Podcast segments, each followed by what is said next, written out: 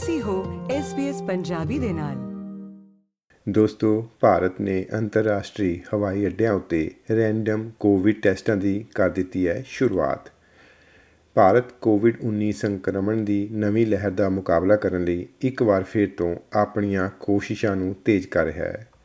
Japan, ਦੱਖਣੀ Korea ਅਤੇ ਸੰਯੁਕਤ ਰਾਜ ਵਿੱਚ ਲਾਗਾਂ ਦੀ ਗਿਣਤੀ ਵਧਣ ਦੇ ਨਾਲ ਦੇਸ਼ ਵਿੱਚ ਆਉਣ ਵਾਲੇ ਸਾਰੇ ਲੋਕਾਂ ਵਿੱਚੋਂ 2% ਦੀ ਰੈਂਡਮ ਟੈਸਟਿੰਗ ਕੀਤੀ ਜਾ ਰਹੀ ਹੈ। ਲੋ ਇਸ ਬਾਬਤ ਪੇਸ਼ ਹੈ ਵਿਸਥਾਰਤ ਜਾਣਕਾਰੀ ਐਮਪੀ ਸਿੰਘ ਕੋਲੋਂ।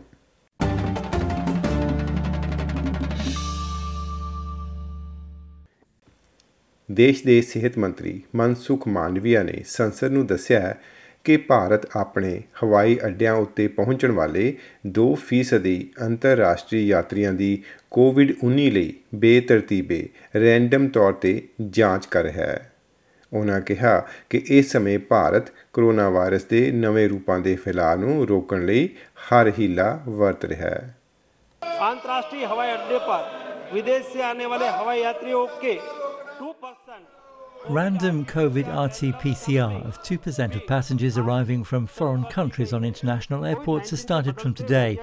With the emergence of changing variants of COVID 19, the government is taking suitable steps to face the challenges. The states have been advised to step up surveillance and they're being advised to take appropriate steps to control the spread. The states have also been advised to increase the genome sequencing of positive cases so that in case there is a new variant, it's identified and suitable steps are taken to control its spread. तो समय से उनकी पहचान कर सार्वजनिक स्वास्थ्य के लिए कदम उठाया जा सके ਕੁਝ ਦਿਨ ਪਹਿਲਾਂ ਸ਼੍ਰੀ ਮਾਂਡਵੀਆ ਨੇ ਕੋਰੋਨਾ ਵਾਇਰਸ ਸਥਿਤੀ ਬਾਰੇ ਵਿਚਾਰ ਵਟਾਂਦਰੇ ਲਈ ਸੀਨੀਅਰ ਸਰਕਾਰੀ ਅਧਿਕਾਰੀਆਂ ਨਾਲ ਉਸ ਸਮੇਂ ਮੁਲਾਕਾਤ ਕੀਤੀ, ਜਦੋਂ ਚੀਨ ਵਿੱਚ ਲੱਗੀਆਂ ਸਖਤ ਕੋਵਿਡ ਪਾਬੰਦੀਆਂ ਨੂੰ ਖਤਮ ਕੀਤੇ ਜਾਣ ਤੋਂ ਬਾਅਦ ਲਾਗਾਂ ਵਿੱਚ ਵਾਧਾ ਦੇਖਿਆ ਗਿਆ ਹੈ। ਵਿਸ਼ਵ ਸਿਹਤ ਸੰਗਠਨ ਦੇ ਆંકੜਿਆਂ ਨੇ ਦਿਖਾਇਆ ਹੈ ਕਿ ਹਾਲ ਹੀ ਦੇ ਦਿਨਾਂ ਵਿੱਚ ਜਾਪਾਨ, ਦੱਖਣੀ ਕੋਰੀਆ ਅਤੇ ਸੰਯੁਕਤ ਰਾਜ ਵਰਗੇ ਦੇਸ਼ਾਂ ਵਿੱਚ ਲਾਗ ਵਧੀ ਹੈ। ਭਾਰਤ ਦਾ ਪ੍ਰਤੀਕ ਤਾਜ ਮਹਿਲ ਜੋ ਹਰ ਰੋਜ਼ ਹਜ਼ਾਰਾਂ ਸੈਲਾਨੀਆਂ ਨੂੰ ਆਕਰਸ਼ਿਤ ਕਰਦਾ ਹੈ, ਵਿੱਚ ਹੁਣ ਸੈਲਾਨੀਆਂ ਨੂੰ ਦਾਖਲ ਹੋਣ ਤੋਂ ਪਹਿਲਾਂ ਇੱਕ ਕੋਵਿਡ-19 ਦਾ ਟੈਸਟ ਕਰਵਾਉਣ ਦੀ ਲੋੜ ਹੋਵੇਗੀ। ਸੰਸਦ ਦੇ ਚੱਲ ਰਹੇ ਸਰਦ ਰੁੱਤ ਸੈਸ਼ਨ ਵਿੱਚ ਸ਼ਾਮਲ ਹੋਣ ਵਾਲੇ ਸੰਸਦ ਮੈਂਬਰਾਂ ਨੂੰ ਮਾਸਕ ਪਹਿਨੇ ਦੇਖਿਆ ਗਿਆ ਹੈ। ਹਾਲਾਂਕਿ ਦੇਸ਼ ਦੇ ਜ਼ਿਆਦਾਤਰ ਹਿੱਸਿਆਂ ਵਿੱਚ ਕਈ ਮਹੀਨਿਆਂ ਤੋਂ ਮਾਸਕ ਲਾਜ਼ਮੀ ਨਹੀਂ ਕੀਤੇ ਹੋਏ ਹਨ। ਇਸ ਦੌਰਾਨ ਹਵਾਈ ਅੱਡਿਆਂ ਅਤੇ ਬਾਜ਼ਾਰਾਂ ਉੱਤੇ ਲੋਕ ਸਰਕਾਰੀ ਸਲਾਹ ਦੇ ਬਾਵਜੂਦ ਮਾਸਕ ਤੋਂ ਬਿਨਾਂ ਅਤੇ ਕਰੋਨਾ ਵਾਇਰਸ ਪ੍ਰੋਟੋਕੋਲ ਦੀ ਪਾਲਣਾ ਨਾ ਕਰਦੇ ਵੇਖੇ ਗਏ ਹਨ, ਜਿਸ ਨਾਲ ਖਰੀਦਦਾਰਾਂ ਵਿੱਚ ਚਿੰਤਾ ਪੈਦਾ ਹੋ ਗਈ ਹੈ। ਨੀਲਿਮਾ ਖਰੀਦਦਾਰੀ ਕਰ ਰਹੀ ਸੀ ਅਤੇ ਉਸਨੇ ਦੇਖਿਆ ਕਿ ਉਸ ਤੋਂ ਇਲਾਵਾ ਕਿਸੇ ਵੀ ਹੋਰ ਨੇ ਮਾਸਕ ਨਹੀਂ ਸੀ ਪਾਇਆ ਹੋਇਆ। It's very third, third or fourth wave is uh, coming, and it's very dangerous. People, not not a single people is wearing mask, but I'm just taking precaution and I'm wearing mask.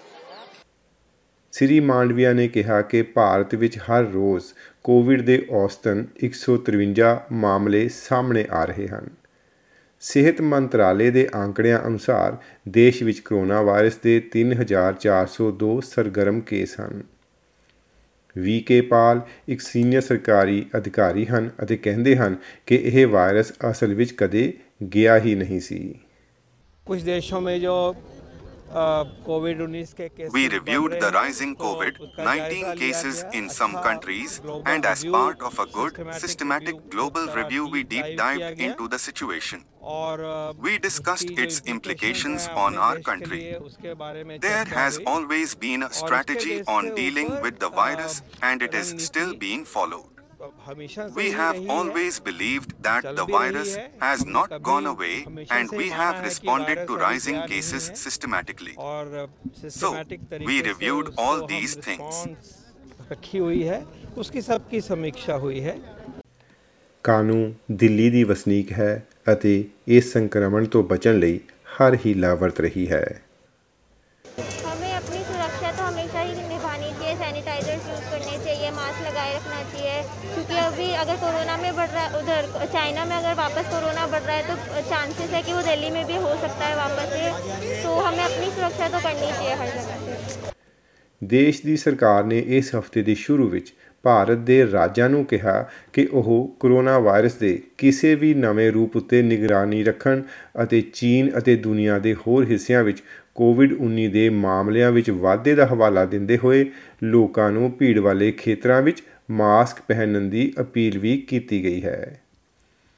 ਅੱਜ ਤੱਕ 44 million ਤੋਂ ਵੱਧ Covid ਕੇਸਾਂ ਦੇ ਨਾਲ ਭਾਰਤ ਨੇ ਸੰਯੁਕਤ ਰਾਜ ਤੋਂ ਬਾਅਦ ਦੁਨੀਆ ਵਿੱਚ ਸਭ ਤੋਂ ਵੱਧ ਕੋਵਿਡ-19 ਦੀਆਂ ਲਾਗਾਂ ਦੀ ਰਿਪੋਰਟ ਕੀਤੀ ਹੈ। ਹਾਲਾਂਕਿ ਪਿਛਲੇ ਕੁਝ ਮਹੀਨਿਆਂ ਵਿੱਚ ਇਸ ਵੱਲੋਂ ਪੁਸ਼ਟੀ ਕੀਤੇ ਸੰਕਰਮਣਾਂ ਦੀ ਗਿਣਤੀ ਵਿੱਚ ਤੇਜ਼ੀ ਨਾਲ ਗਿਰਾਵਟ ਵੀ ਦਰਜ ਹੋਈ ਹੈ।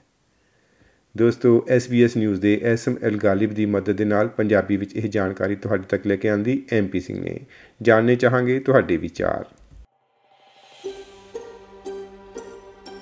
ਕੀ ਤੁਸੀਂ ਇਸ ਤਰ੍ਹਾਂ ਦੀਆਂ ਹੋਰ ਪੇਸ਼ਕਾਰੀਆਂ ਸੁਣਨਾ ਪਸੰਦ ਕਰੋਗੇ?